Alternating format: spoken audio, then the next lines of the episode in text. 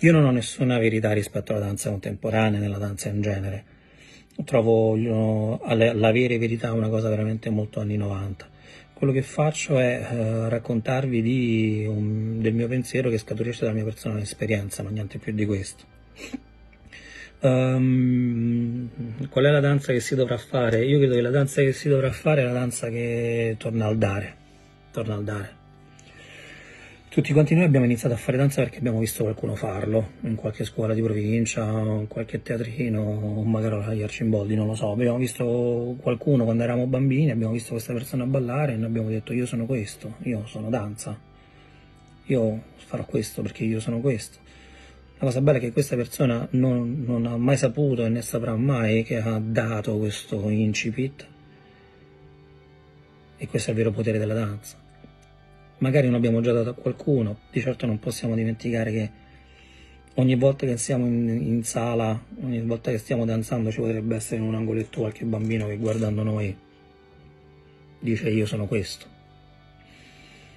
Quindi questo potere del dare è intrinseco alla danza ed è molto importante e dobbiamo fare del tutto non, per non perderlo perché se la gente si addormenta a teatro, perché la gente si addormenta a teatro, non è perché non ha niente da vedere, ma perché non sta sentendo qualcosa, non sta provando qualcosa, per quello si addormenta.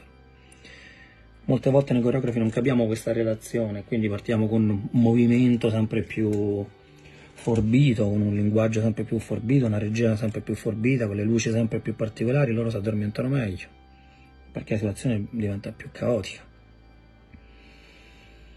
Ecco, io credo che dobbiamo tornare a questo concetto di dare. Per tornare a questo concetto di dare dobbiamo fare attenzione a come ci prepariamo, a quello che facciamo, a come trattiamo il nostro corpo, perché è giusto che noi lavoriamo alla ricerca di un linguaggio sempre più forbito e particolare, ma non possiamo dimenticare che ci sono alcune cose che il nostro corpo non può fare meglio.